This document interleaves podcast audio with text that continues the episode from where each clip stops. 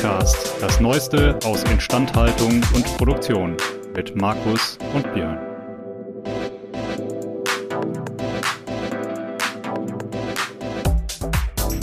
An dieser Stelle ein Dank an unseren Sponsor, denn dieser Podcast wird Ihnen präsentiert von Belfor DHD. Die Belfor DHD arbeitet jährlich an bis zu 3000 Maschinen und Produktionsanlagen von unterschiedlichen Herstellern. Das macht die Belfor DHD zu dem Dienstleister, wenn es um die herstellerunabhängige Wartung, Reparatur und Überholung von Maschinen und Produktionsanlagen geht. Mehr Infos zu unserem Sponsor finden Sie über den Link in den Show Notes. Herzlich willkommen zurück hier bei unserem kleinen FAI-Podcast und viele, ich wage zu behaupten, alle, die unseren Podcast schon mal gehört haben, wissen, was jetzt kommt. Mir gegenüber sitzt der gut aussehende und grinsende Markus Ahorner. Hallo Markus. Hallo Björn. Ich finde es auch immer schön, dass du schon anfängst zu lächeln, während ich äh, das ankündige. Wir haben uns heute ein wunderbares Thema vorgenommen, was, glaube ich, ganz, ganz viele, ja, zumindest mal beschäftigt hat und ich glaube auch beim einen oder anderen schon mal eine, eine sogenannte FOMO, eine Fear of Missing Out hervorgerufen hat, die nicht immer in allen Facetten wahrscheinlich berechtigt war, wie wir im Laufe dieses Podcasts vielleicht auch feststellen werden.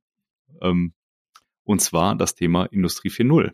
Dieses Jahr nähert sich nämlich, so wurde ich eben äh, von Markus aufgeklärt, die Übergabe des Berichtes, des finalen Berichtes äh, im April zur Hannover Messe äh, zum zehnten Mal. Ja, tatsächlich durch die Akatec.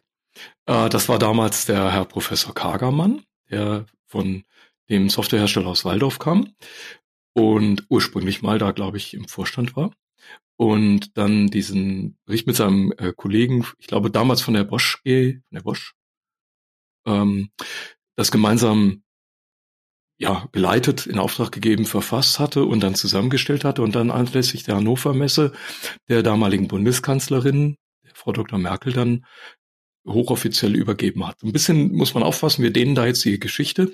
Da gab es in 2012 im Oktober schon mal, ja, also da, da, da streiten sich jetzt die Gelehrten, wann ist eigentlich der Bericht verfasst worden, wann ist er übergeben worden. Aber wenn wir das mal so sagen wir mal so den großen Bogen spannen, dann ist das jetzt ungefähr zehn Jahre her. Und wir könnten das zum Anlass nehmen, in so verschiedenen Rückblicken dieses Jahr und hoffentlich auch vorausblicken, mal zu beleuchten, was eigentlich aus diesem Stichwort geworden ist. Denn das hat ja nicht nur Fear of Missing Out ausgelöst, das wäre ja schön, dann wären ja heute alle ein bisschen weiter, sondern ich glaube auch vor allem die vier davor dabei zu sein. Und ähm, das, das, das ist, glaube ich, der Effekt, den wir heute stärker merken. Ähm, ich würde sagen, wir beleuchten einfach mal so in, ja. unter verschiedenen Aspekten, was da so draus geworden ist. Ja, denke ich auch. Begeistert damals von der Ankündigung. Ich fand, ich habe damals wirklich naiv, wie ich war, gedacht, ah, jetzt geht das deutsche Mondfahrtprogramm los und in zehn Jahren sind wir nicht nur dort, sondern auf dem Mars der Technologie und des Fortschritts. Und ich bin dann aber auch heute ein kleines bisschen ruhiger und vielleicht auch etwas realistischer, was die Umsetzung angeht. Also du bist jetzt froh, wenn wir in Buxtehude ankommen. Buxtehude wäre schon toll. Und dann hat man ja immer diesen Hase und der Igel. Also von Hannover aus. Ein, ja, ich wäre jetzt nicht so weit. Ich hätte gesagt, irgendwo aus dem alten Land. Das ist dann nah genug. Ja, okay, Gott, okay. No, no. Nein, wir sind, wir sind ja auch wirtschaftliche Ketzer, muss man ja fairerweise auch sagen. Ähm, ist aber auch ein bisschen unsere Aufgabe, muss man ja auch sagen. Wir müssen ja auch so ein bisschen antreibend wirken. Da du, da ich ja weiß, dass du großer Geschichtsfreund bist, kommen wir nicht umher, die drei vorhergehenden industriellen Revolutionen einmal durchzudeklinieren. Ah, jetzt dann. Das, Herr Lehrer, ich weiß die Antwort. ich weiß.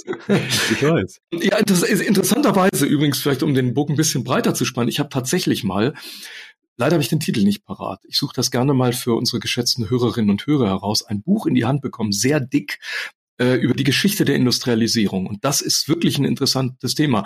So im Rückblick sieht man ja immer, ah, da gab es eine Dampfmaschine, da gab es eine hm. Explosion ja. des Wissens und alles wurde besser und wir wurden reich.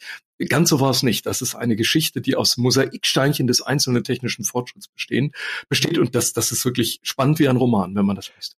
Ich kann auch übrigens an dieser Stelle ein weiteres Buch empfehlen, was nicht sich direkt mit der Industrialisierung beschäftigt, aber mit großen Umbrüchen. Grand Transitions, so heißt dieses Buch auch, von äh, berühmten Herr Smil, den wir auch hier schon mal, glaube ich, erwähnt haben. Äh, dieses Buch lese ich gerade und da geht es unter anderem auch um die verschiedenen Phasen der Industrialisierung und vor allen Dingen auch, das was ja hier auch schon mal häufiger Thema war, welche Energieformen dort primär eine Rolle gespielt haben. Das Thema Energie. Das, ja. Lass das Thema Energie kurz weg, damit lass, das, lass kurz weg, genau. das ja. nicht ganz so kompliziert machen. Aber vielleicht zurück zu, zur ersten industriellen Revolution, die damals gar nicht erste mhm. hieß, sondern einfach nur industrielle Revolution. Das war so eine der großen Evolution, Evolution und Revolution der Menschheitsgeschichte. Man kann da ganz zurückgehen, zum Beispiel so die Agrarrevolution oder die kognitive Revolution.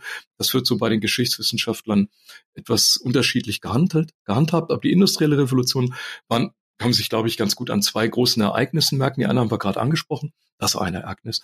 Das war die Entwicklung und vor allem die famose Weiterentwicklung, denke ich, der Dampfmaschine mit dem Dampfregler obendrauf wieder, also der James Watt, der die bestehenden Dampfmaschinen, die schon, schon länger gab, die aber fürchterlich schlechten Wirkungsgrad hatten, weil man dieses Prinzip dieses Kanot-Kreislaufs damals noch nicht verstanden hatte. Mhm. Das hat er fundamental verbessert durch diesen Fliehkraftregler, den er oben drauf gesetzt hat. Auf einmal wurde das, wurden die Wirkungsgrade, also für heutige Verhältnisse immer noch ganz grottig, aber für die damalige Zeit revolutionär gut. Und das andere, denke ich, der mechanische Webstuhl.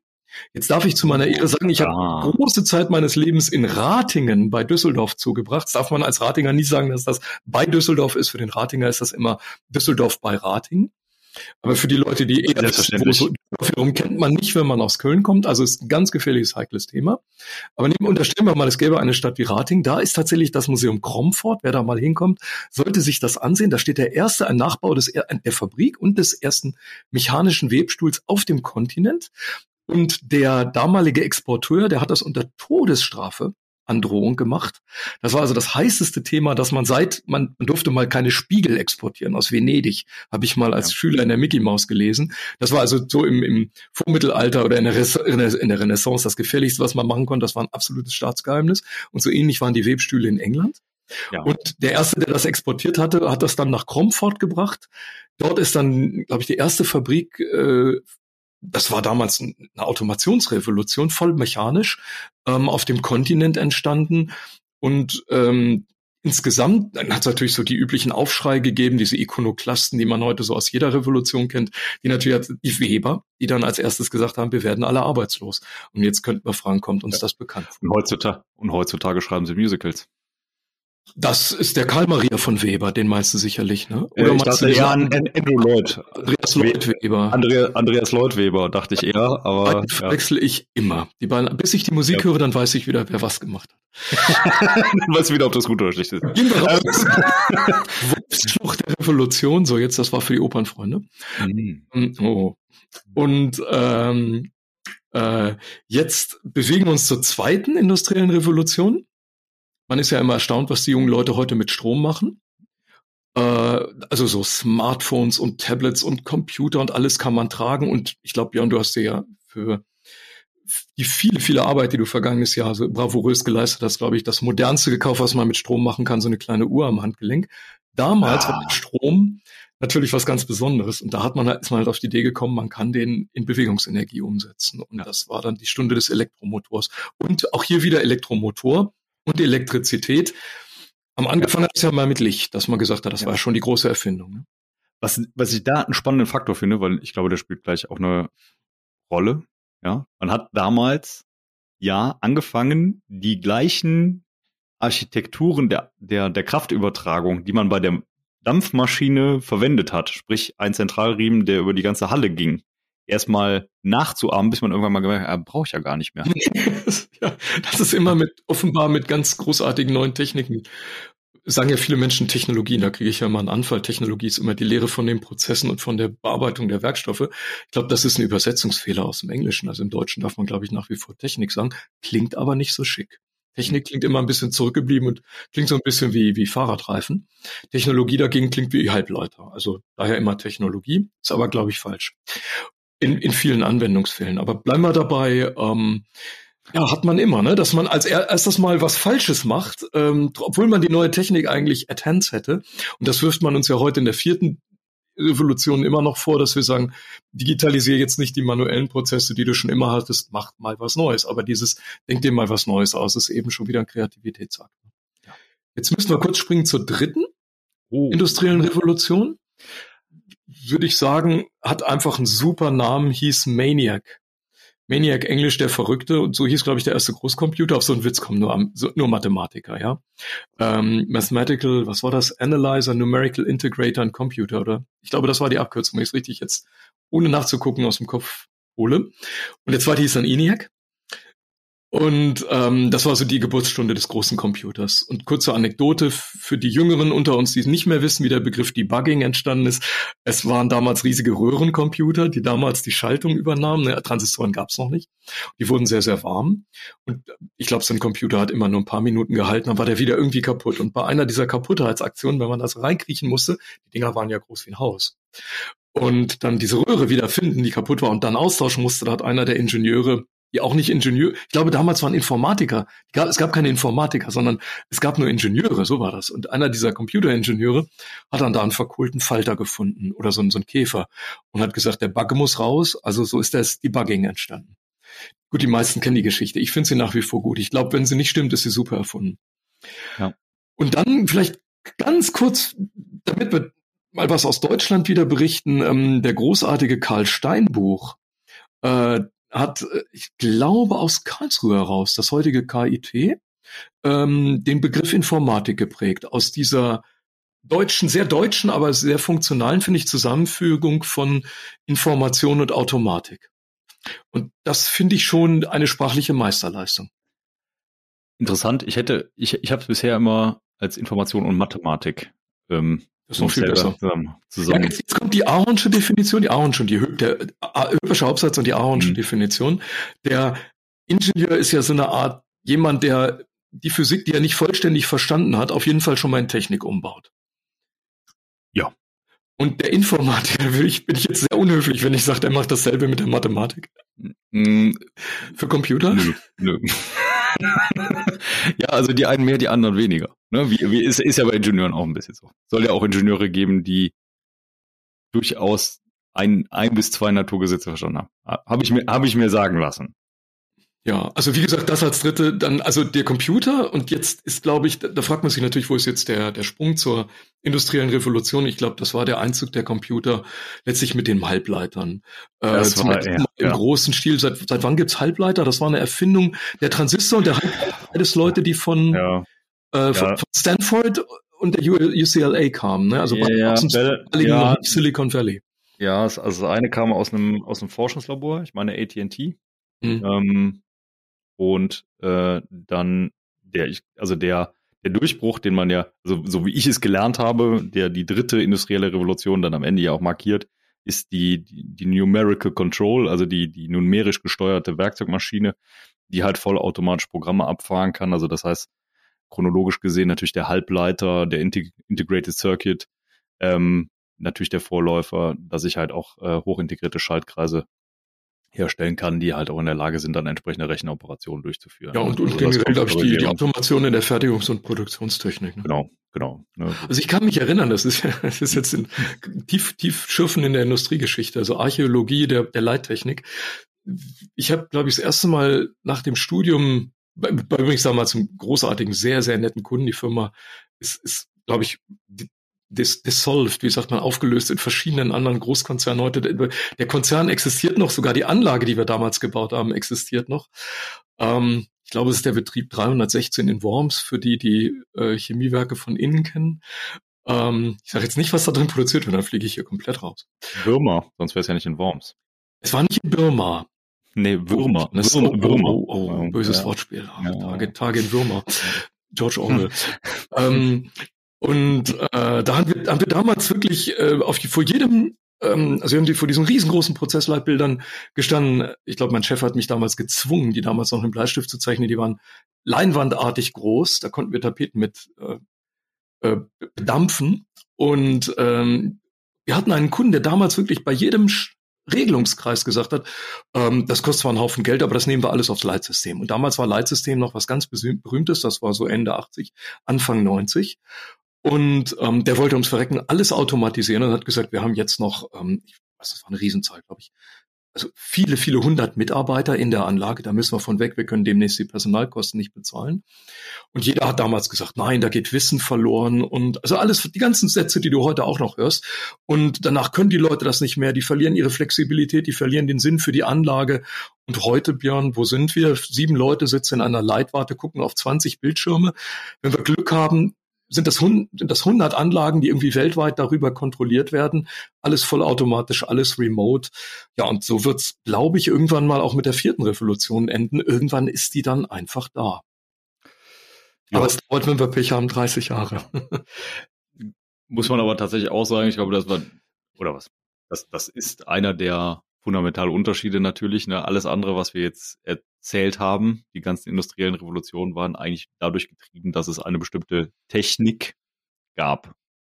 Und daraus ist quasi eine Revolution geworden. Und bei Industrie 4.0 ist man letzten Endes hingegangen und hat es ja quasi andersrum definiert. Ne? Hat gesagt, das ist ein interessanter Punkt, den du aufwirfst, denn wir könnten mal jetzt für die erste Runde heute diskutieren als Starter und so Geschmacksverstärker.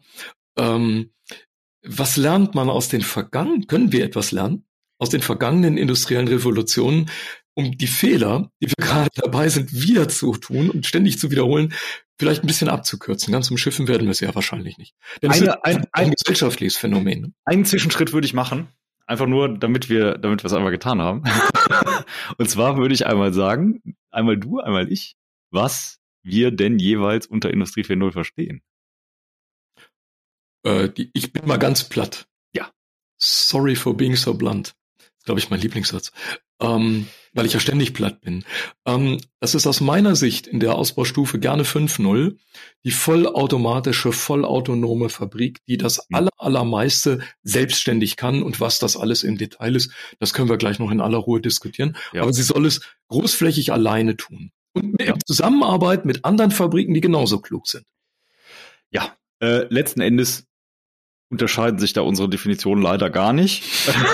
Dementsprechend, also ob du auf dieser Ebene sind, ist es leider beim, oder was heißt leider? Ist es ist einerseits schön, dass man das gleiche Verständnis hat, andererseits ist es aber natürlich auch ein bisschen schade, weil es keinen Reibungspunkt bietet. Wir haben viel zu viele Bücher gelesen, das ist das Problem.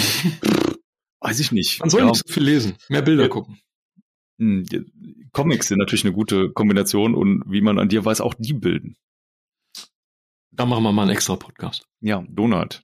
Da ist da, mehr drin. Da ist mehr drin, genau. ähm, das ist noch eine Podcast-Folge drin. Gut, okay, dann haben wir das aus dem Weg geräumt. Ähm, dann kommen wir zu deinem Punkt zurück. Nämlich, was können wir aus den vergangenen Revolutionen lernen? Und wenn ich darf, greife ich das von eben auf, nämlich wir bauen Elektromotoren genauso auf wie Dampfmaschinen. Ja, ist für mich das primäre, ähm, ja, die, die primäre Metapher dafür, dass es keinen Sinn macht, mit einer neuen Technologie alte Architekturen zu verwenden.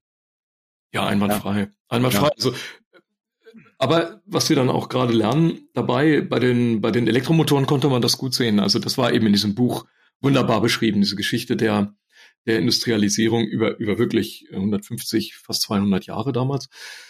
Bis, bis hin so zur deutschen Nachkriegszeit und der ganzen so BRD-Gesellschaft. Bis Ende Bonner Republik ungefähr ging das Buch. Und angefangen hat es eben, wie gesagt, so bei den Urfängen. Ähm, dass wir auch gleichzeitig immer so eine biologische Veränderung haben. Also es muss offenbar eine neue mhm. Gesellschaftsschicht einmal biologisch komplett nachwachsen, neue ja, Ingenieure, Informatiker, also klug gebildete Akademikerinnen und Akademiker, die dann äh, in der Lage sind, das erstens methodologisch und theoretisch zu durchdringen, denn da entstehen neue Theorien. Ja. Also mit der Dampfmaschine war das radikal, ja, man hat das Phänomen Wärme vorher gar nicht verstanden. Und das, das wurde auf einmal ein neuer Zweig der Physik. Und das ist letztlich, bis heute ist das ein Phänomen, das erstaunlicherweise nicht viele Menschen, glaube ich, verstehen. Und es ist auch wirklich nichts Einfaches zu verstehen. Das, das muss man wirklich sagen. Jeder, der schon mal angefangen hat, sich mit Thermodynamik zu beschäftigen, der hat ja schier verzweifelt. Ne? Aber es eben auch teilweise gar nicht intuitiv ist. Aber je, kann man so sagen. je, je früher man ähm, damit aufwächst und je mehr man das, die, die Chance hat, schon eben in frühen Jahren der Schule oder des Studiums oder der Ausbildung nachzuvollziehen und zu verstehen, ja, desto, glaube ich, anschaulicher wird das einfach durch diese lange Zeit der Übung. Und das, das haben eben Leute, die dann neu daran herangeführt werden, die haben nicht dieses Altwissen an Vorurteilen, fangen einfach an, lernen das und dann setzt man das um. Gleichzeitig kommt der, der, der, der, der Wissenszuwachs der Gesellschaft und der Wissenschaften selber. Ja, und auf einmal wird aus äh, Cutting-Edge-Wissen und, und fundamental ähm, ja, Grundlagenforschung ja mehr oder weniger Blut- und Boden-Ingenieursgeschäft und dann spätestens hm. passiert es in der Gesellschaft und dann kann man es in Produktionsanlagen umsetzen. Ja. Ja, also ich, ich glaube, ein, ein großer Faktor ist natürlich, wie du, wie du es auch eben sagtest, ne, irgendwann gibt es einen Umschwung, dass modernste Technologien irgendwie zur Commodity werden und, genau. und relativ einfach einsetzbar werden. Ne? Also am Anfang hast du eine, eine relativ elitäre Spitze, die in der Lage ist, Technologien einzusetzen, ähm, die dann aber irgendwann so anwendbar gemacht wird, ähm, dass es überhaupt kein Problem mehr ist, sie in der breiten Masse auch anzuwenden. Ne? Ähm, wo, was, was ich spannend finde oder was ich mich frage, mh, hm, unser Wissenszuwachs wird ja deutlich schneller. Das heißt, das ist ein Problem.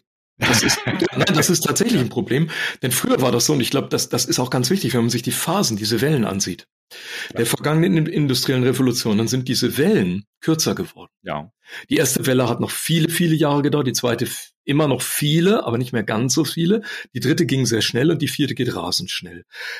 Dadurch entsteht ein Phänomen, ähm, dass man irgendwann es nicht mehr schafft, diesen Anschluss zu halten. Also wenn man in der Vergangenheit 20, 30 Jahre Zeit hätte, einer Entwicklung zuzusehen, ohne sie selber zu tun, dann war das erstmal per se nicht schlimm, weil das immer noch Zeit genug war, weil diese Entwicklung träge genug ging, dass man irgendwie den Anschluss schaffen konnte. Mhm. Heute besteht natürlich tatsächlich diese Riesengefahr, wenn man von Cutting-Edge-Technologie irgendwann abgehängt wird, mhm. dass man diesen Anschluss nicht nur mit Schwierigkeiten, sondern eventuell gar nicht mehr schafft. Und der Grund ist dann sehr häufig diese exponentielle Entwicklung. Darf ich dieses Beispiel kurz mit dem autonomen Fahren machen? Ja. Um das mit der, Auto mit der exponentiellen Entwicklung nochmal zu zeigen. Also ich darf allen, die zuhören, wirklich nochmal dieses Buch ähm, uh, The Second Machine Age von, von Brynjolfsson und McAfee ans Herz legen. Das ist nämlich wirklich gut und, und auch sehr einfach und gut lesbar beschrieben, warum diese Digitalisierung, die uns jetzt heute als vierte industrielle Revolution da begleitet, ähm, so einen fundamentalen Einfluss hat und vor allem eben auch auf die Zeit. Das ist dieses alte Schachbrettphänomen. Das Schachbrettphänomen ist ja diese alte Geschichte. Ein indischer Reisbauer erfindet das Schachspiel, der geht zu seinem Maharaja, der Maharaja sagt, das hast du ja toll gemacht, ich will dich belohnen, darfst den Wunsch äußern und ich erfülle den, ich bin ja reich genug, ich kann sowieso alles. Und der Reisbauer, nicht dumm oder der Erfinder, je nachdem, welche Geschichte man liest, sagt, ja, Eure Majestät, habe ich natürlich eine Idee. Ich hätte ganz gern ein bisschen Reis. Und dann sagt der Reis, Reis, jetzt wird man nicht unverschämt, ich kann nicht mit Gold überhäufen. Und der Erfinder sagt jetzt, ja, dann, ich habe ja nichts Großes, ich habe nur auf dem ersten Feld, ich habe ja, ihr habt ja dieses Schachbrett hier, 64 Felder. Aufs erste Feld hätte ich gern ein Korn, aufs zweite Feld zwei Körner, dann vier, dann acht, dann 16. So, jetzt muss man mit dem Taschenrechner weiterrechnen. Ist immer irgendwas mit Verdoppeln offenbar. Und der Maharaja rastet aus und sagt, das ist die unverschämteste Bitte, das ist die größte Beleidigung an seinen Reichtum, die er je gehört hat. Man schaffe diesen Reis herbei und dann nehme man diesen unverschämten Bengel an den Füßen und schleife ihn aus meinem Palast. Und auf Feld 32 merkt er, es wird ziemlich schwierig, die Reisernte noch zusammenzukriegen. Auf Feld 33 merkt er, das geht hier nicht mehr gut aus. Und er hört dann auch irgendwann auf zu rechnen hat gesagt, ich habe dein Beispiel verstanden. Und das ist wirklich das phänomenale Exponentialfunktionen explodieren, aber man merkt es am Anfang nicht. Und so ist die Digitalisierung. Und diese sehr, wir hatten bei den anderen Revolutionen bisher eine eher, würde ich sagen, lineare Entwicklung. Da konnte man folgen und zugucken. Beim autonomen Fahren sieht man das ganz deutlich. Die wenigen, die das seit Anfang mitgemacht haben, die haben jetzt ich weiß nicht, ein bis zwei Millionen Meilen gesammelt. Und wenn man sich jetzt diese Exponentialfunktion dahinter legt, dann denkt man, das sind eben nicht zwei Millionen Meilen, das sind eben Lichtjahre voller Vorsprung. Hatten wir am Anfang eine lineare Entwicklung oder hatten wir den Anfang der Exponentialfunktion? Das werden wir nie erfahren, denn es ist ja immer dann die nächste Welle gekommen und ja, das wieder auch sah ziemlich, das sah ziemlich lange linear aus. Und jetzt ist es nicht mehr lange, weil wir sehen, also, naja, gehen wir mal zurück. Im Prinzip haben wir das gleiche hier wieder gehabt bei der Computerentwicklung und wieder hat es keiner gemerkt. Der erste Computer hat ja nicht viel Daten erzeugt. Der zweite gerade mal doppelt so viel. Das ist aber von wenig immer noch wenig. Und irgendwann bis in die 60er, 70er Jahre hat das niemanden gestört, was da an Daten erzeugt und verarbeitet wurde. In den 80er Jahren hat man gedacht, oh, ein Großcomputer, die Uni, ich weiß es noch, stand damals in der Zeitung, die Stuttgart kauft sich ein Cray. Hm. Einer von drei oder fünf oder wie wenig es überhaupt nur in Europa damals gab. Ja, und heute kann jedes Smartphone den Cray, der, das lacht sich mal tot über die Leistungsfähigkeit, wenn der die Teraflops zählt. Und, und eine Playstation ähm, unserer Kinder, die, die, die, die, also die, wie gesagt, die schafft auf einem Bruchteil der Fläche, mit einem Bruchteil des Energieverbrauchs locker auf einer Backe die gleiche Rechenleistung. Und jetzt, das ist der exponentielle Teil. Und jetzt geht's auf einmal sehr, sehr schnell. Wir verdoppeln seit 30 Jahren oder 40 das Datenvolumen jedes Jahr auf unserem Planeten. Aber die ersten 30 Jahre hat's keiner gemerkt. Ja. Das Spannende ist halt, das, was du merkst, gerade bei den, bei den alten Konstrukten, zum Beispiel ein gutes Beispiel ist die Bedieneinheit von, von der Apollo-Mission. Sehr schön. Ja. Sehr schön. Ähm, für heutige Maßstäbe, was, was völlig gestört ist. Also wirklich was, wo, wo man, wo man denkt, was soll das, ne? Es war aber so genial aufgebaut ja. und vor allen Dingen für die Zeit, man hat halt wirklich aus dem, aus dem bisschen, was man hatte, ähm, auch extrem viel schon rausgeholt. Ne? Das, glaube, ja, auch, es war eine Frau. Da war die NASA den Leuten unwahrscheinlich viel Chancen gegeben, die das als eine ganz junge 27-jährige, ich glaube Ingenieurin oder Mathematikerin, die das Team geleitet hat. Ne? Gab generell sehr, sehr viele Frauen bei, bei der NASA, die ja, auch ja, an ja. den Apollo-Programmen beteiligt waren. Ich darf jetzt nicht diese Geschichte erzählen, da brauchen wir wieder einen extra Podcast mit den Calculators, die das, oder Computers, ne, die das, mhm. äh, die das damals unter, unter teilweise schrecklichen Bedingungen gemacht haben. Ja. Und dann das Segregations- oder Rassenproblem noch ein zweites. Ja, genau, guter Film, guter Film dazu, Hidden Figures. Hidden Figures, kann man immer wieder nur Film. empfehlen. Ja. Gibt's übrigens auch als Lego-Figuren. Hm. Sag nicht, du hast sie nicht, Björn. Nein, ich habe sie nicht. Ich habe ah, nur diese Rakete hier im Hintergrund. Nein, es gibt die Hidden Figures als Lego-Satz. Das wusste ich gar nicht. Spezialauflage. Ja. Ähm, mittlerweile unbezahlbar. Ja, also Eventuell auch hier wieder, möge es wie linear ausgesehen haben, wieder haben wir es verpasst. Also das ist etwas, was wir lernen könnten für zukünftige industrielle Revolutionen. Die Dinge kommen ganz langsam, jeder sagt, was soll denn das? Und auf einmal ist es da. Ja. Mm, das auf jeden Fall. Die, die spannende, die spannende Beobachtung da, ne, und das, das zahlt darauf eigentlich ein, ne, ist, dass halt die, wenn du nicht die entsprechenden Grundlagen baust, an einem bestimmten Zeitpunkt in der Zeit. Ja, hast du irgendwann ein riesiges Problem, weil du, weil dir natürlich, also nehmen wir mal das Beispiel Daten. Ja, ich baue meine Infrastruktur erst drei Jahre später. Dann fehlen mir drei Jahre Daten. Zum Beispiel. Ja. So, das heißt, ah, ich, ich, ich, verliere immer mehr Zeit. Das ist ein guter Punkt, das ist ein guter Punkt, das müssen wir vielleicht kurz erklären. Warum sind drei Jahre alte, schimmlige von gestern äh, so interessant wie die, wie die Süddeutsche Zeitung der letzten zwei Jahre, nämlich gar nicht. Warum sind auf einmal Daten, nichts gegen die Süddeutsche Zeitung, ähm, warum sind alte Daten überhaupt jemals interessant? Preisfrage an alle Hörerinnen und Hörer. Ja, warte, die Leitungen sind jetzt geöffnet. es gibt zu gewinnen einen Chatroboter. Mhm, ein ChatGPT. ja, also ich meine, ja, da hat man es schon, ne? wir, wir möchten ja gerne äh, und, und, witziger, und witzigerweise, witzigerweise, da steckt wahrscheinlich wirklich die Süddeutsche Zeitung drin. Aha. Wir möchten ja gerne, wir möchten, ja, da sind wir beim, der Chatroboter macht Journalisten arbeitslos. So schnell geht das. Vor, vor zehn Jahren haben alle gelacht, als ich die Geschichte erzählt habe. Jetzt haben alle Angst, wenn ich die, und jetzt erzähle ich die Geschichte gar nicht mehr. Aber tatsächlich, ja, wir möchten maschinelles Lernen anwenden. Wir möchten Computer, die selber in der Lage sind, ihre Algorithmen auf Datensätze anzutrimmen und immer wieder anzupassen. Ähm, darauf trainieren, das, das zu tun, auf gewisse Maschinen und, und Daten und äh, äh, Situationsum situative Umgebungen, zum Beispiel in einer Fabrik, und dafür brauche ich historische Daten. Möglichst welche, die schon mal jeden Produktionszyklus, alle saisonalen Einflüsse etc. durchlaufen haben. Je mehr, je besser. Je genauer, je feiner.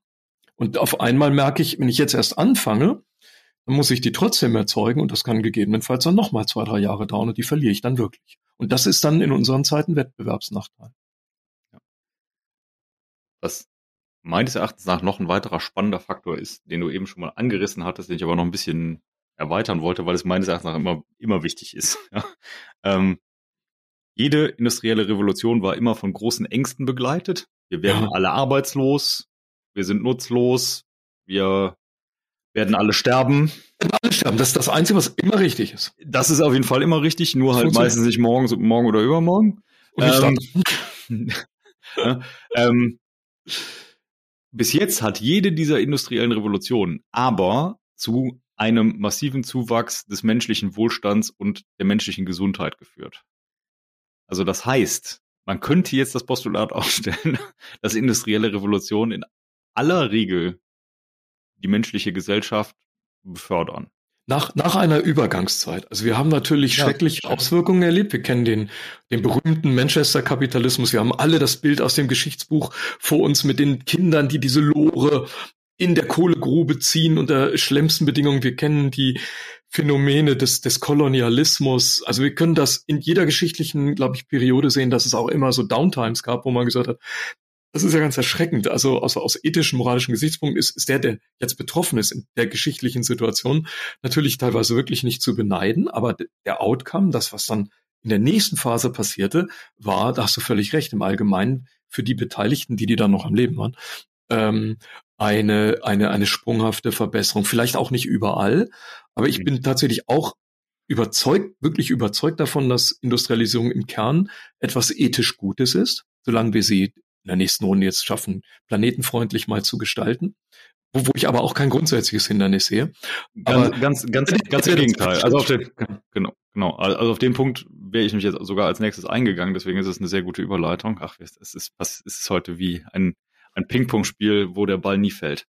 Ähm, äh, das, das, was meines Erachtens nach ja ein wichtiger Faktor ist. Ich möchte einmal so Strandtennis spielen, wie wir hier uns die Bälle zuwerfen. Ein einziges Mal möchte ich so einen Lauf haben. Ja, ja, ich auch, aber habe ich noch nie geschafft. Ja. ja. ja. Naja, vielleicht müssen wir mal zusammen Strandtennis spielen, Markus. Ich, ich bin nicht ganz sicher, ob wir dann desillusioniert werden. Vielleicht sollten wir einfach weiter hier so. Intellektuelles Strandtennis. Oh, verbales, ja. Verbales, verbales, verbales äh, Strandtennis. Ähm, der, ein, ein entscheidender Punkt ist, ähm, Produktion ist natürlich ein relativ relevanter Faktor für ja, die Umwelt im Allgemeinen, ja, für, fürs Klima, aber auch für diverse andere Faktoren. Ähm, aber natürlich nur dadurch, dass Waren nachgefragt werden. Das heißt, ich werde, und das ist, glaube ich, etwas, was auch sehr, sehr häufig sehr stark vernachlässigt wird. Im Moment gehen wir immer davon aus, wir haben ein besti eine bestimmte Baseline und wir müssen diese Baseline reduzieren. Ja.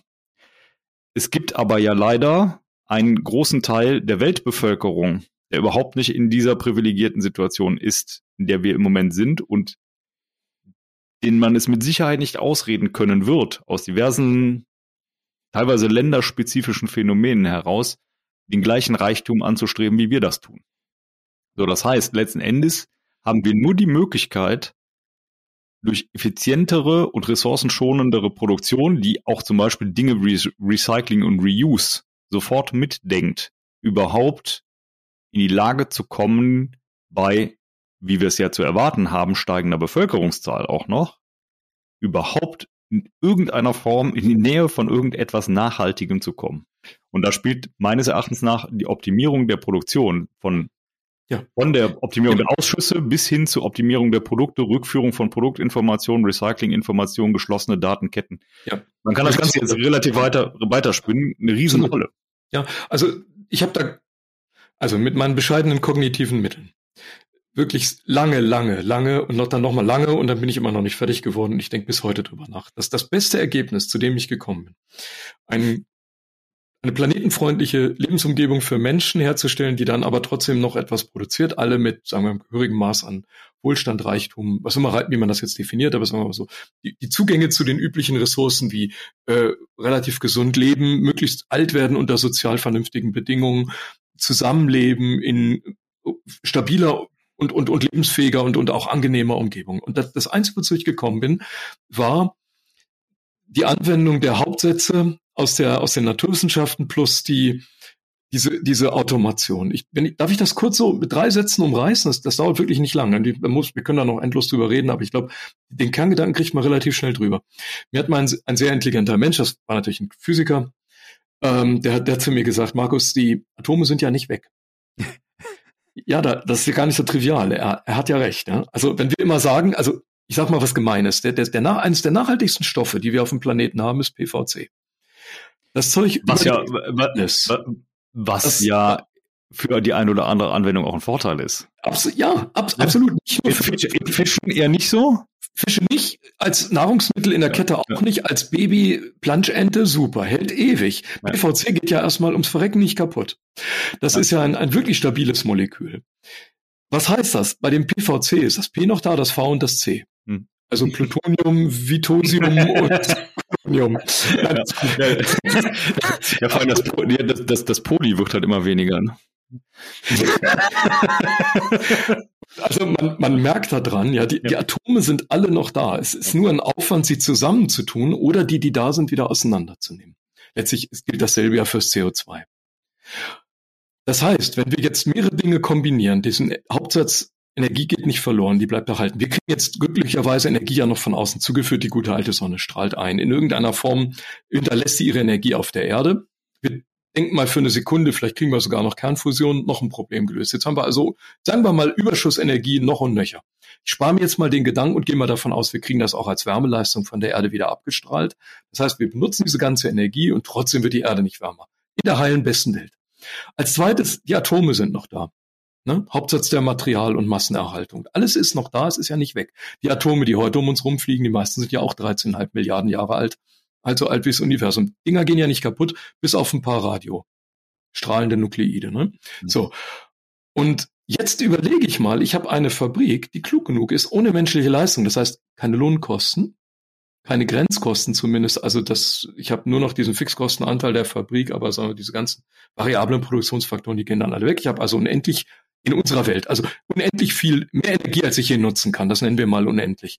Ich habe mehr Masse, als ich nutzen kann, denn es ist alle die, die schon da ist. Ich muss sie nur wieder gescheit auseinandernehmen und zusammenbauen. Jetzt habe ich doch diesen Recyclings-Nachhaltigkeitskreislauf schon. Ja, wenn ich die Energie kriege, um die Teile zusammenzubauen etc. Der einzige, der im Weg stehen könnte, ist die menschliche Leistung. Die ersetze ich durch eine kluge Fabrik, die das alles vollautomatisch macht. Das klingt jetzt alles nach Science Fiction, Science Fiction, aber das ist, das wäre ein System, das uns bei Wohlstand, vollständige Nachhaltigkeit, maximales Recycling und beste Energieausnutzung sichern konnte. Also wenn man das ein bisschen durchdenkt, ist das nicht, ist das zwar sehr utopisch, aber es ist nicht völlig, nicht vollständig unrealistisch. Ja, genau. Also es fehlt halt die ein oder andere Technologie.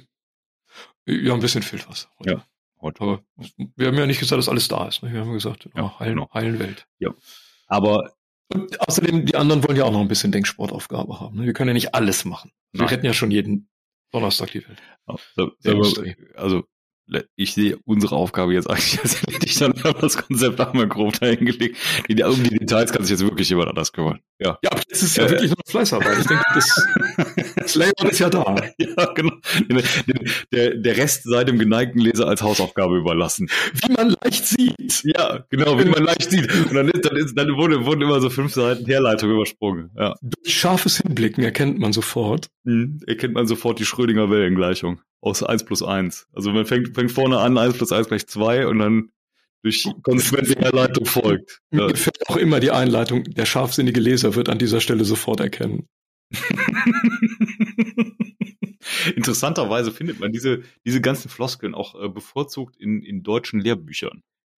Also in amerikanischen nicht so. Nein, da wird das dann erklärt. Auf ja, genau. Die erklären das dann richtig. die, die, die, die haben dann nachher wirklich das Anliegen, dass das, dass, dass das jemand versteht. Ich wollte auch, dass die Leute das verstehen. Die wollen ja, ja in Deutschland wirklich, ich hatte das Anliegen, dass mein Name auf dem Titel steht. Ja, ja, es ist, ist wirklich, also, also ich, ich verstehe mir einer die Amerikaner. Ich habe ähm, ich hab eine Ausnahme, ich habe das, glaube ich, neulich schon mal ge geschickt. Irgendwann jetzt im Januar hatte der Herr, der Richard Kurant Geburtstag. Das war ein Mitarbeiter von David Hilbert. Oh. Ich glaube sogar in Göttingen. Und der hat meine beiden Mathe-Lehrbücher geschrieben. Ohne die hätte ich es niemals verstanden. Und Haben die Hilberts Hotel gefeiert? Die, da war immer Zimmer frei. Hm, ja, deswegen ist ja ganz gut. Du kannst du unendlich viele Gäste einladen. Das, das war der Vorteil. Es war auch, ich weiß nicht, ob das auch für die Getränke galt, da muss man ja mal drüber nachdenken. Ja. Aber. Ist das ein Hilberts Bar? Hilberts Bar. da kannst du dann Hilberts Bar zahlen.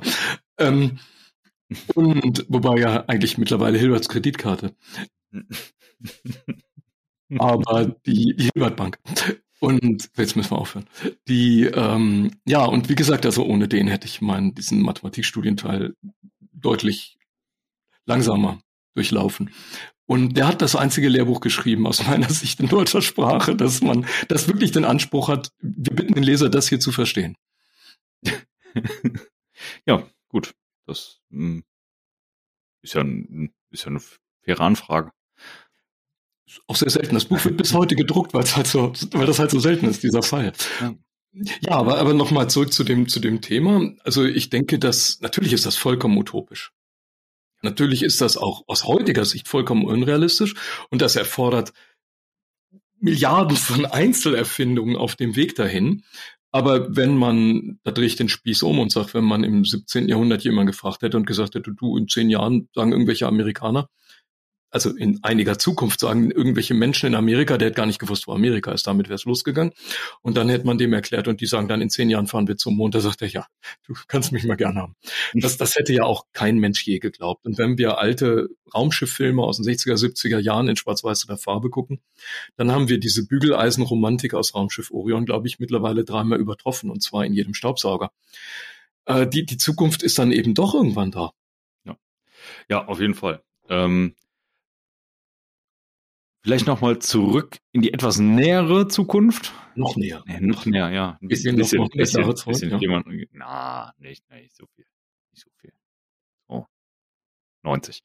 Ähm, ähm, wie kommen wir denn zur autonomen Fabrik? ja, ich glaube, ich glaube, wir brauchen, also wie immer braucht man mehrere Dinge. Man braucht ganz allgemein formuliert, einen, einen klugen Computer, der uns einen Teil der Denkroutinen abnimmt. Der kluge Computer, der muss, der sollte verschiedene Dinge können. Er sollte in Situationen, die er wiedererkennt, weil sie ungefähr so ähnlich schon mal da waren. Mhm. Das ist wichtig, ne? Es soll nicht identisch dieselbe Situation sein, dann könnte ich einen Lochstreifen einlegen. Sondern er soll eine Situation vorfinden, die so ähnlich schon mal da war und da auch ähnlichen, aber nicht genau solchen Störungsgrößen, das ist mhm. das wichtige Wort, ne? die Störgrößen einer Fabrik, von der Außentemperatur bis zur holpernden Lieferkette, soll er selber eine gute Entscheidung treffen. Ja. Eine gute Entscheidung ist die, die die vorgegebene Zielgröße, produziere möglichst viel, mach wenig CO2, verbrauch möglichst wenig Energie, das kann auch ein Satz von Zielgrößen sein, also Zielgrößenvektor, ähm, möglichst gut annähert. Und wenn er zwei Entscheidungen zur Auswahl hat, dann soll er den nehmen unter dieser Wichtung dieser verschiedenen Parameter. Das kann sich dann auch immer mal ändern. Gleich kommen wir zu der Preisfrage, wer gibt dem das eigentlich vor? Da brauchen wir vielleicht doch noch einen Menschen. Ne? Aber zu sagen, also pass auf, neue Situation, neuer Zielgrößensatz. Ich habe jetzt wieder eine Entscheidung gefunden und ich habe von den fünf oder sechs, die ich hatte, oder von den 600, äh, die ausgesucht, die am nächsten an diesen Satz Zielgrößen herankommen. Also das ist Punkt eins. Ein Computer, der die, das menschliche Entscheidungsvermögen faksimiliert. Das fände ich schon mal eine gute, wichtige Grundbedingung. Hm. Jetzt kommst du und sagst wahrscheinlich, jetzt hätte ich aber auch ganz gerne was mit irgendwie einer Leittechnik, einer Steuerung und was Mechanischem, dass das dann auch tut. Ne? Ähm, ja, ich, also, ich, ich glaube, ja, oder, oder fangen wir mal anders also, an. Also, also ich, oder? Ja, genau. Also ich sehe, sehe mehrere, mehrere Angriffsflächen, die das im Moment noch verhindern. Also ich glaube, an vielen Stellen, wenn du relativ einfache Prozesse hast, kriegst du das schon hin. Ja, also dann ist es eine kombinatorische Aufgabe, wenn du endliche Parametersätze hast. Ja. So, dann ist es letzten Endes wie Schachspielen mit dem Computer. Ich probiere alles durch, irgendwann komme ich dahin oder habe eine Heuristik, die das irgendwie ja, oder, oder, oder, oder, eine Regression, die als Blackbox diese, dieses, dieses Verhalten modelliert. Genau. Aber es gibt mathematisch, es gibt eine sehr große Auswahl genau. mathematischer Verfahren und je determinierter das System ist, desto präziser funktionieren die. Genau, so und jetzt kommen ja, kommen ja diverse Faktoren rein, die zum Beispiel in einer realen Produktion einfach der Fall sind. Zum Beispiel, welche Vorrichtung für welchen Vorgang, ähm, Temperaturgänge berücksichtigen, ähm, Parameter für Werkzeuge, Abnutzungszustände von Werkzeugen und so weiter, die das ganze Ding dann auf einmal unfassbar komplex machen. So. Ja, aber das sind ja alles Einzelelemente und äh, wenn ich mal von der Idee ausgehe, dass ich die Einzelelemente simuliere, dann habe ich immer irgendeinen behandelnden Vorgang in einer Fabrik, wo etwas von A nach B bewegt oder verändert, jetzt sind wir bei der Technologie, ja, wo das Material in einen anderen Zustand gebracht wird oder von A nach B transportiert wird. Das kann ja jemand tun. Und die bekannten Kollegen, die das tun und aus Stahl sind oder meinetwegen aus irgendwas anderem, das sind die Roboter. Das, das, das meine ich auch gar nicht. Also das, das halte ich nicht für, ein, für das immer. Noch hinkriegen, ne? ja, genau, sondern halt letzten Endes, wenn, wenn ich sage, ne, ich möchte, also die große Vision von Industrie 4.0 autonome Fabrik ist ja quasi auch bei einer der Massenproduktion ähnlichen Effizienz. Hm. eine, eine quasi eine Einzelstückfertigung herzustellen. Ne? So, und dafür muss ich, dafür muss ich natürlich zum einen eine, eine Planung der, der Fähigkeit meiner Produktionsmittel haben. Also mein, mein Produktionsmittel muss in der Lage sein, sich und seine Fähigkeit zu beschreiben, damit es maschinell verarbeitbar wird. Das heißt, ich brauche erstmal irgendein Modell, was mir ja. sagt, ja. ich bin ich bin eine Fräsmaschine und ich kann dies und jenes und mein Werkzeug kann das und das in Kombination kann dann dieses und jenes. Ja. Ne? So, und da, da wird dann die Beschreibung, wenn man da sehr genau drüber nachdenkt, als Mensch ist das sehr intuitiv und sehr klar. Und auch ja, im Einzelfall ist das ja. sehr klar. Sie ist komplex, ähm, aber man kann sie standardisieren. Man, ja, ja. Es ist aber sehr aufwendig, tatsächlich. Also es ist meines Erachtens ja, also ein ungelöstes Problem. Also ich bin, ich bin ein Fan zweier Ansätze. Das eine ist, also tatsächlich funktionieren die beide. Die Frage ist halt nur, wie man die denkt. Und vielleicht ist das auch so ein bisschen abhängig von dem Produktionssystem. Nehmen wir mal die große Chemieanlage, die ist immer einfach, die ist zwar kompliziert, aber für unsere Betrachtung ist die jetzt einfach, weil links was reingeht, rechts was raus. In der Mitte passiert Magie der Thermodynamik oder der Verfahrenstechnik oder der Chemie. Ja, das hat sich aber irgendjemand klug ausgedacht und ich kann dieses ganze Ding, ich kann einen riesen Algorithmus drüber stülpen und sagen, gib mir mal die Eingangsdaten, gib mir die Ausgangsdaten, ich zeige dir, wie das Ding produziert. Das geht wirklich. Das haben wir alles nachgewiesen, das haben wir x-mal gemacht. Und dieses Verfahren ist ja also bottom-down. Bottom-down, sagt man das so? Ja, top-down, Entschuldigung. Top-bottom-down, super. Also top-down, ich fange also mit dem riesengroßen schwarzen Blackbox-Kasten um das Gesamtsystem an und sage, und jetzt zeig mir mal die Einzelteile da drin. Und näher mich jetzt von außen über die Gesamt-Blackbox den Einzelbestandteilen der Blackbox ich löse diese Blackbox auf, ich mhm. gehe mit der Lupe immer vorne rein. Und das Spiel kann ich natürlich umdrehen. Ich kann auch sagen, das sind lauter Inselapparate, lauter Inselfertigung, die hängen erstmal gar nicht zusammen. Jedes einzelne ist ein Element. Ich beschreibe die Einzelelemente und suche dann das mathematische Modell, das deren Zusammenarbeit zeigt. Das ist das momentan allerdings, muss man sagen, noch viel Handarbeit menschliche, weil eben dieser Standard und diese Beschreibungs, diese, diese Modellierungs, wie soll ich sagen, diese, ja. diese Schale der Modellierung, die du beschreibst, weil es die ja. eben noch nicht gibt. Ja, ja, respektive, das setzt natürlich auch voraus, oder dann habe ich eine bestimmte Grenze gebaut, die ich auch in den schon vorhandenen Kombinationen beschreiben kann. Damit kann ich nicht zwingend eine neue Kombination bauen. Ne? Und das Interessante ist, das glaube ich, was wir jetzt diskutieren, das zeigt auch genau den Weg, der das Ganze so als, als Scheideweg so kompliziert macht. Und das ist tatsächlich momentan, glaube ich, auch so ein Showbreaker, ähm, bei dieser ganzen Industrie 4.0 Umsetzung. Es gibt diese eine Fraktion, die sagt, ums Verrecken brauchen wir standardisierte Datenwelten. Denn wir müssen immer wissen, äh, also das, ich sag mal so ein E-Class-Ding, ja, wo ich zum Beispiel sage, also jedes Einzelbauteil, das ich überhaupt jemals in ein Materialwirtschaftssystem geben kann, das lässt sich ja standardisieren weltweit und dann habe ich eben nichts weiter als 20 Milliarden Teile. Das ist halt Fleißarbeit, da schreibe ich die halt runter. Das dauert halt sehr, sehr lange und eventuell kommen die Teile wie in der Elektrotechnik schneller, als ich schreiben kann. Die Variante zwei ist, das ist der Weg, den Leute wie wir gehen, die sagen, gib uns die Aufgabe, wir modellieren das, aber nur für diesen einen Fall. Mit Glück können wir es mal irgendwann übertragen. Wenn wir Pech haben, müssen wir es ja. ein zweites Mal.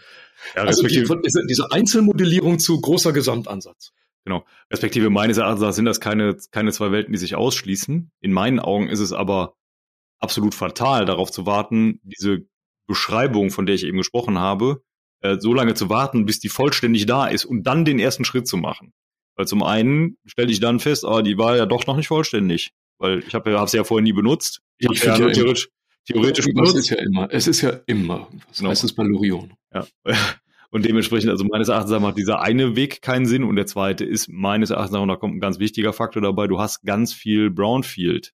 Ja. Ähm, und in dem, in dem Brownfield, da unterscheidet sich dann, glaube ich, diskrete Fertigung und Chemie nicht mehr, diese Brownfield-Daten erstmal überhaupt irgendwie zusammenzubringen, zu kontextualisieren und, und auch automatisiert verarbeitbar zu machen. Ne? Es gibt einen Clou und das, das, das sind natürlich die großen Prozessanlagen die letzten 30 Jahre. Jetzt kommt die Geschichte, die ich ganz am Anfang erzählt habe, von meinem Kunden damals, oder ich war damals angestellt von unserem Kunden und ich durfte da als Kleinstingenieur mit am Tisch sitzen. Also ich war ganz still damals. Äh, aber ich habe die, die Geschichte gut behalten. Der hat jetzt mit seiner Anlage natürlich 30 Jahre Prozessleitsystem, zentralisierte Datenerfassung, Erfahrung. Und viele haben das nicht. Und in den klassischen Brownfield-Anlagen hast du da vielleicht automatische Steuerung gehabt, aber die Daten immer weggeschmissen. Wenn man die natürlich jeden Abend brav löscht, dann ist das Wissen dann mit weg. Und dann ist auch nichts mit maschinellem Lernen und Anlernen und so weiter, weil einfach gar nichts da ist zum Lernen. Das ist wie so ein Lehrerkopf vom Schüler. Oder ein Schüler, der vor einem leeren Mathebuch sitzt. Da steht dann eben nur weiße Seiten drin. Und da die Prozessanlagen Chemie, Kraftwerk, ein bisschen Pharma, ein bisschen Stahl. Stahl ist schon ganz heikel, da geht das schon fast gar nicht mehr. Äh, was, glaube ich, mehr an den Leuten liegt, die die Anlagen betreiben, als an der Technik. Da habe ich diese zentralen Datenerfassungspunkte gehabt, diese großen Digital Control Systems, die Prozessleitsysteme und dann obendrauf oft dann schon diese Informationssysteme als, als großen Datensammler. Und die Daten waren auch noch wohl strukturiert, weil die im Idealfall auch schön mit eigenen Sensoren und physikalischen Größen beschrieben waren. Das hat sich die diskrete Fertigung lange, lange Jahre nicht geleistet. Und das ist, glaube ich, ein fundamentaler Unterschied für Brownfield-Anlagen. Also wenn wir in der Industrie arbeiten mit KI-Methoden oder allen Formen von Digitalisierung, statistischer Auswertung etc., dann kommen wir in allen Prozessanlagen schneller ans Ziel als in dem Durchschnitt aller diskreten Fertigungsanlagen. Und natürlich kommt der, der bessere Business Case dann noch dazu. Ne?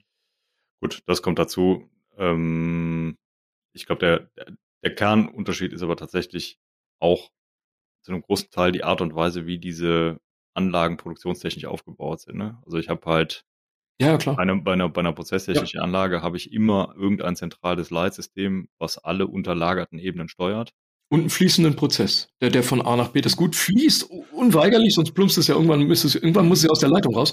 Das geht eben, am, das geht eben ganz am Ende, wenn ich vorne was rein tue, sonst platzt das Ding. Ja, und das, das ist halt ein, ein Riesenvorteil, es ist halt eine Fließfertigung im, im eigentlichen Wortsinne. Äh, ja, ja, ja, wobei halt, ich sage gut, bei, bei Batch-Produktion bist du ja auch schon wieder relativ nah, ja, fließt du. Ja, die sind ja auch schrecklich dann wieder mit ihren Daten. Ja, ja, du merkst, du merkst halt dann schon, du, dass, dass das die Uhr da noch stellen. Nicht, ja. ja, auf jeden Fall. Respektive dann, dann kommen halt die Aspekte zum Beispiel, wann war Rezept Start, wann war Rezept Ende und was für ein Rezept war es denn gerade? Wobei, große Ausnahme, wir aktuell ja gerade einen, einen, einen Kunden haben, den wir leider nicht nennen dürfen, aber sehr loben müssen, der tatsächlich sich die Mühe gemacht hat, alle seine Mono- und seine Batch-Anlagen auf, auf riesen Prozesserfassungssysteme zu führen. Das war natürlich eine grandiose Leistung. Ist leider nur sehr selten noch. Ne? Ja. Ja. genau. Also es ist auf jeden Fall dort seltener als bei Conti, ne? muss, man, ja. muss man aber sagen. Ähm, aber jetzt vielleicht noch mal zu deiner diskreten Fertigung. Wir haben ja auch da wieder mal eine Flucht nach vorne. Zufälligerweise wurden ja Dinge erfunden wie IoT-Sensoren, die irgendwie magiemäßig einfach mit so einem kleinen, also im Idealfall ist das ja, wie der, der Hersteller es immer erklärt, ist das ja so ein kleiner Magnet, ja. den platsche ich einfach an sowas Metallenes und ab da übermittelt der mir alles vom Gesundheitszustand bis zum letzten Arztbesuch. Ja. Und da hat die ganze Wartungshistorie und die Röntgenbilder und alles ist erfasst und alles ist gesammelt. Das ist ja Magie. Leider funktioniert es dann meistens nicht oder es geht dem Ding der Strom aus. Ja, das heißt, aber, aber ich kann nachrüsten mit Sensortechnik. Das ist ja schon mal riesig groß, hat es vor 20 Jahren nicht gegeben. Ja, nur da, da stelle ich jetzt einfach mal die Frage in den Raum und, und, und spicke die vielleicht auch mal mit einem, mit einer gewissen Kritik, ja. Hm. Ähm, auch, auch in der diskreten Fertigung, ja, besitzt ja jede Anlage eine Steuerung. Ja, ja, das wenn, ja wenn die nicht das erfassen würde, was für die Produktion relevant wäre, könnte sie sehr schlecht produzieren. Würde sie ja nicht steuern, ja. So, dementsprechend. Also eigentlich würdest du sagen, da ist, ja, da ist ja eigentlich alles da, ne? Nicht alles, aber das meiste. ja, und, also, und, liebe Zuhörerinnen und Zuhörer, was der Björn gerade sagt, das stimmt. Ja. Da ist alles drin. Das hat halt nur keiner festgehalten und aufgenommen. Ne? Ja, und da, jetzt kommt, kommt aber leider auch mein Kritikpunkt. Gerade in der Vergangenheit haben bestimmte Hersteller es auch den Leuten nicht immer unbedingt einfach gemacht, das zu tun. Wir sagen hier keinen Hersteller und kein Wort, auch wenn uns jetzt gerade drei einfallen. Ich hatte primär an einen gedacht, aber äh, Moos, einfach vom Moos eklig waren in der Vergangenheit, dort die Daten wieder rauszuholen. Ja, ähm, respektive, wie gesagt, man, man, hat das nicht unbedingt forciert und ähm, dementsprechend natürlich auch eine gewisse, ein gewisses Klima aufgebaut sozusagen, was nicht unbedingt die Leute da ja, in die Hand genommen hat. Ja, natürlich. Ja. ja. Und jetzt de dementsprechend schwierig ist es natürlich, wenn du irgendwie gelerntes Verhalten hast ne? und, und jemand sagt, oh Gott, oh Gott, das ist total schwierig, Daten da rauszuholen. Ja? ja, dann glaubt er das bis zum Ende seines Lebens, klar. Das kriegst genau. du, und da, und das ist ein Vorteil, das kriegst du nie wieder raus. Da, und da bist du jetzt, glaube ich, so ein bisschen in einem Generationenumschwung, sowohl was, was teilweise Steuerungstechnik und, und Modernisierungen angeht, aber zum, auch was, was ja neue Leute in bestimmten Positionen angeht, die halt auch diesen Wert erkennen.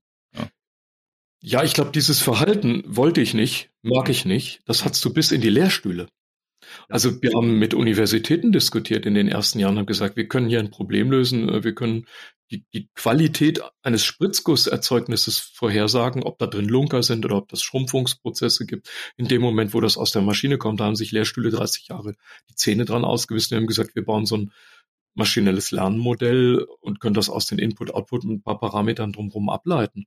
Gibt halt einen Datenwolke, aber ich, wir können ganz gut sagen, äh, ist das ein Ausreißer oder wird das funktionieren? Allein aus der Einstellung und wie der Art, wie der Prozessschritt gerade gelaufen ist. Die haben uns alle einen Vogel gezeigt. Oder haben riesen Forschungsprojekte gestartet, um zwei Jahre uns einen Vogel zu zeigen. Aber heute ist das, ist das außer der Diskussion. Aber ja. vor 15 Jahren oder 10 Jahren, als wir begonnen haben, waren das äh, Grabenkriege. Ja, aber ich glaube, ich glaube, das bringt uns, äh, ja, sagen wir mehr oder weniger zum Abschluss unserer unserer Diskussion auch zu einem wichtigen Punkt. Ähm, ein Thema, woran, glaube ich, Industrie 4.0 immer gekrankt hat, und das spannt auch den Bogen wieder zum Anfang, ähm, ist dadurch, dass es als, ich nenne es mal sehr böse, eine Retortenrevolution ist, ja, ähm, hat man am Anfang gesagt, so wir müssen das jetzt alle machen. Es hat sich aber nie so richtig eine die Frage gestellt, mit welchen Use Cases, wie sehen die genau aus, was heißt das denn für, also die, die, als, als normaler äh, Produktioner bin ich sehr stark im Tagesgeschäft verhaftet. Ja. Und, und mich interessiert ehrlich gesagt nicht, ob meine Fertigung digital ist, sondern mich interessiert primär, wie gut meine Fertigung funktioniert. Und das ist absolut verständlich. Und der Bogen zwischen, wie gut funktioniert meine Fertigung, hinzu, was muss ich dafür tun auf digitaler Ebene. Es, es hat sehr lange gedauert, dass sich überhaupt mal Leute aus diesen beiden Lagern miteinander unterhalten haben. Und wenn die sich heute unterhalten, und das ist bis heute so, ja, dann sprechen die zwei völlig unterschiedliche Sprachen. Und ich glaube, das ist ähm, der, der spannendste Faktor. Du brauchst viele, viele Leute, die zwischen diesen beiden Disziplinen irgendwie Brücken bauen können und, und die, die dafür sorgt, dass die beide irgendwie auf einen gemeinsamen Nenner kommen. Ja, absolut. Ich glaube, es hat, um das noch krasser zu sagen, von Anfang an die Vision gefehlt. Ja. Man hat, man hat einfach das überhaupt nicht vermitteln können. Ich komme immer wieder auf mein Lieblingsprimitivbeispiel, aber das ist halt so griffig. Es stellt sich ein Präsident hin und sagt, in zehn Jahren fahren wir auf den Mond. Und das gibt einer ganz, einem ganzen Land, einer ganzen Nation ein, ein Milliardeninvestitionsprogramm und einen riesen Technologieschub, der, der bis heute anhält, der, der dieses Land bis heute an die Spitze der Innovationsfähigkeit der Welt katapultiert. Äh, und sowas, sowas fehlt bei uns komplett. Ich glaube, ein wichtiger Punkt fehlt quasi auch bei diesem Beispiel noch. Ja, der hat ja nicht gesagt, in zehn Jahren fahren wir auf den Mond, weil wir gerne auf den Mond wollen. Sondern er hat gesagt, wir fahren in zehn Jahren auf den Mond, damit wir besser sind als die Sowjetunion. Also, Klar. Ne, man hat das, zumindest war das die unterschwellige Botschaft. Implizit war das dann so ein bisschen dabei, klar. Und dieser, dieser antreibende Faktor, warum tue ich das denn? Ja. Der ist meines Erachtens nach ein bisschen, den könnte man etwas besser herausstellen. Es gibt ja den alten Satz von dem Saint-Exupéry, der, der, dieses, wenn du den Menschen beibringen willst, ist es von ihm, ich glaube, ne? Ja, ja. Äh, ja, jetzt kommt das natürlich, äh, das, das, wie sie bessere Lerne Boote bauen und Schiffe, dann, dann zeige ihnen nicht den Gebrauch von Echsen und, und Zimmermanns Werkzeug, sondern lehre sie die Sehnsucht nach dem großen Meer. Ja, es, es hm. vermittelt man, ich glaube, jetzt vermittelt man Industrie 4.0 jetzt nicht über das große warme Gefühl im Herzen, ähm, aber und, und die großartige äh, Zukunft für die Menschheit, die dann besser wird oder den Planeten. Aber man kann trotzdem eine Vision aufstellen, dass man sagt, wir als als als Nation, als Land, als Teil der Europäischen Union, da kann man die Grenze setzen, wo man will, haben den Anspruch hier absolut führend zu sein und wir tun, das ist der springende Punkt, den Anspruch haben wir immer, aber den haben die anderen auch, sondern zu sagen, wir tun auch jede Anstrengung, wir unternehmen ja. jede Anstrengung und tun alles dafür, dort auch hinzukommen. Ja. Und das war der Fundamentalunterschied ähm, zum Weltraum. Ja, ich muss tatsächlich aber auch sagen, oder ich muss dir minimal widersprechen. Ich glaube tatsächlich, dass du auch bei so relativ nüchtern anmutenden Themen eine, eine herzerwärmende, eine herzerwärmende Botschaft senden kannst, respektive, dass, dass da ja in dem Sinne auch, auch mehr hintersteckt, als ähm, ja, einfach nur Geld zu verdienen. Ja, also man muss ja, man ja, muss ja so. sagen, Ingenieurwesen ähm, ist in meinen Augen, also gute bis sehr gute Ingenieure sind in aller Regel von irgendetwa, von irgendetwa einer höheren Idee getrieben. So, also das, das, das hat meistens irgendwas davon, das für die Menschheit besser zu machen oder das die Lebensumstände zu verbessern und so weiter. Und das ist für mich auch ehrlich gesagt das Schöne am Ingenieurwesen. Und man muss halt auch sagen, auch wenn man aktuelle oder das große Versäumnis des Ingenieurswesens, weil der Ingenieur an sich ne, ist nicht unbedingt jemand, der so sozialisiert wird, dass man großartig über seine Taten sprechen sollte. Ja, so und das, diese Sozialisierung sorgt natürlich auch dafür, dass in Kombination mit einem sehr komplexen Thema, was nur eine, eine Untermenge von Menschen versteht, Leute überhaupt nicht wahrnehmen, was Ingenieure so tun und dementsprechend das Studium auch sehr oder die auch die, die Beschäftigung mit diesem Thema einfach extrem unattraktiv machen. Und da muss ich tatsächlich sagen, deswegen war es mir wichtig, da nochmal kurz darauf einzugehen. Ähm, ich persönlich glaube, es ist extrem wichtig, auch in Zeiten von Klimaprotest und sonstigem herauszustellen, dass Ingenieurswesen und Ingenieurswissenschaft wahrscheinlich mehr als jede andere Wissenschaft einen Beitrag dazu leisten kann und wird, dieses Problem zu bekämpfen. Ja, wer denn sonst? Ja, ja, genau das ist der Punkt. Nur in aller Regel, wenn, wenn man etwas darüber liest, ist es meistens auch die bösen Ingenieure. Die haben ja, ja die haben ja, die haben ja die, Nukle die haben ja die, die Kohlekraftwerke gebaut. Die haben ja die Nuklearkraftwerke gebaut, die ne, ganz viel dreckigen Restmüll. Nur, das ist ja nur ein, ein Teil der Wahrheit. Absolut, ja. Ja, das ist so. so. Also, wer, ich sage immer wieder, wer soll es denn bauen? Ne? Und wir erleben jetzt den Wandel des Ingenieurberufs, dass sich der immer mehr zu der sagen wir, zu dieser, zu dieser Nahtstelle zur Informatik hin verschieben wird. Also nicht alles, aber vieles wird sich dahin abspielen an dieser, das wird einfach eine Zusatzkompetenz. Mit etwas Glück wachsen die beiden jemals zusammen. Vielleicht gibt es mal einen Informatikingenieur oder einen Ingenieurinformatiker. Ja. Ähm, ja, aber sei es wie es sei. Also ich glaube, wenn es uns gelingt, jetzt vielleicht hat den Leuten auch mal das Konkrete gefehlt, dass sie das Gefühl haben mussten, ich muss sowas sehen, praktisch wie in den 70er Jahren Farbfernseher oder in den 80er Jahren ähm, ne, dass, dass, dass jeder auf einmal merkt, auch Mensch, man kann sich ein Cabrio leisten oder was auf einmal, das, das sind ja, man, ich glaube, Menschen brauchen auch diese Erlebnisse, dieses haptische zu sagen, boah, das ja. gibt es wirklich. Das war, glaube ich, was ganz Schwieriges. Das Industrie für Null Thema ja. ist fürchterlich abstrakt. Wir gehen in den nächsten Folgen sporadisch, glaube ich, immer mal wieder drauf ein. Aber natürlich muss man da auch mal ab und zu was Konkretes zeigen. Ja. Und das wird sich jetzt, glaube ich, ich glaube, wir sind jetzt an der Schwelle, wo sich das schnell ändern wird. Also insofern, ich ja. sehe da gar nicht so schwarz. Aber wie gesagt, das war erstmal der geschichtliche Rückblick und der war etwas ernüchternd, das muss man, glaube ich, wirklich sagen. Ja. Also das ist also nicht schlimm, wenn man in die Realität zurückgeholt wird, aber man muss auch sagen, so die großen aufgeblasenen Ideen und die ersten ja, Visionen haben wir gerade gesagt, gab es gar nicht, sondern diese ersten Vorstellungen, also so könnte das alles mal ganz schnell gehen, die ich auch gehabt habe und wo ich gedacht habe, Mensch, hätte die Bundesrepublik Deutschland auch äh, sich einen einmaligen Vorsprung in der Welt erarbeiten können. Ich glaube, die Chance haben wir verpasst. Jetzt sind ja, wir bei vielen, die das auch erkennen, aber wir sind nicht der allererste, garantiert nicht. Ja.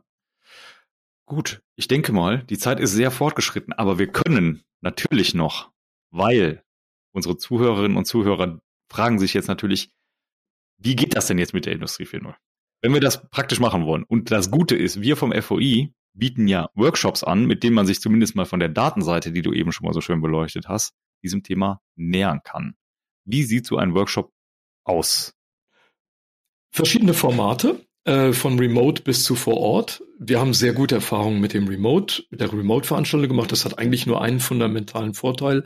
Es ist in Unternehmen momentan wirklich schwierig, die fünf oder zehn interessierten Fachleute zusammenzukriegen für ein oder anderthalb Tage in einem Raum. Das ist meist ein fürchterliches Zeitproblem und dann ist es ein gutes Verfahren, wenn man die zwei, drei Stunden zusammenbringt. Man macht das in mehrere Module, zerschneidet das in Salamis und kann das dann eben auch remote viel flexibler machen. Dann ist auch egal, wo die Leute sind. Dann können die auch von ihrem Kinder- und Hundetag mal von zu Hause aus das machen.